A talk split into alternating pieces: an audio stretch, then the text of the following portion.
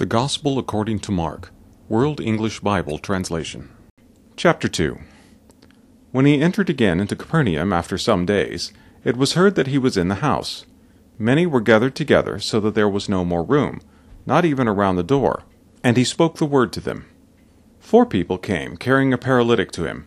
When they could not come near him for the crowd, they removed the roof where he was. When they had broken it up, they let down the mat that the paralytic was lying on. Jesus, seeing their faith, said to the paralytic, Son, your sins are forgiven you. But there were some of the scribes sitting there and reasoning in their hearts, Why does this man speak blasphemies like that? Who can forgive sins but God alone?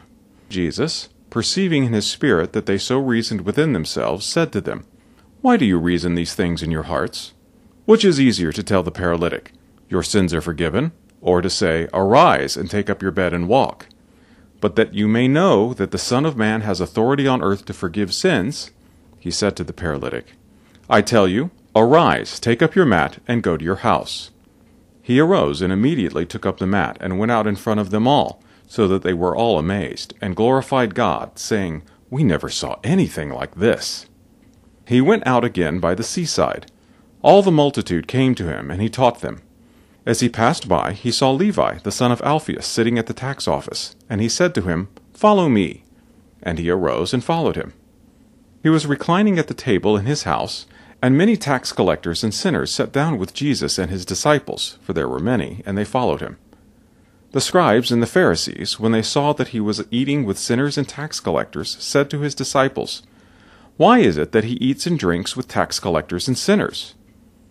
When Jesus heard it, he said to them, those who are healthy have no need for a physician, but those who are sick. I came not to call the righteous, but sinners to repentance. John's disciples and the Pharisees were fasting, and they came and asked him, Why do John's disciples and the disciples of the Pharisees fast, but your disciples don't fast? Jesus said to them, Can the groomsmen fast while the bridegroom is with them? As long as they have the bridegroom with them, they can't fast. But the days will come when the bridegroom will be taken away from them, and then they will fast in that day. No one sews a piece of unshrunk cloth to an old garment, or else the patch shrinks, and the new tears away from the old, and a worse hole is made.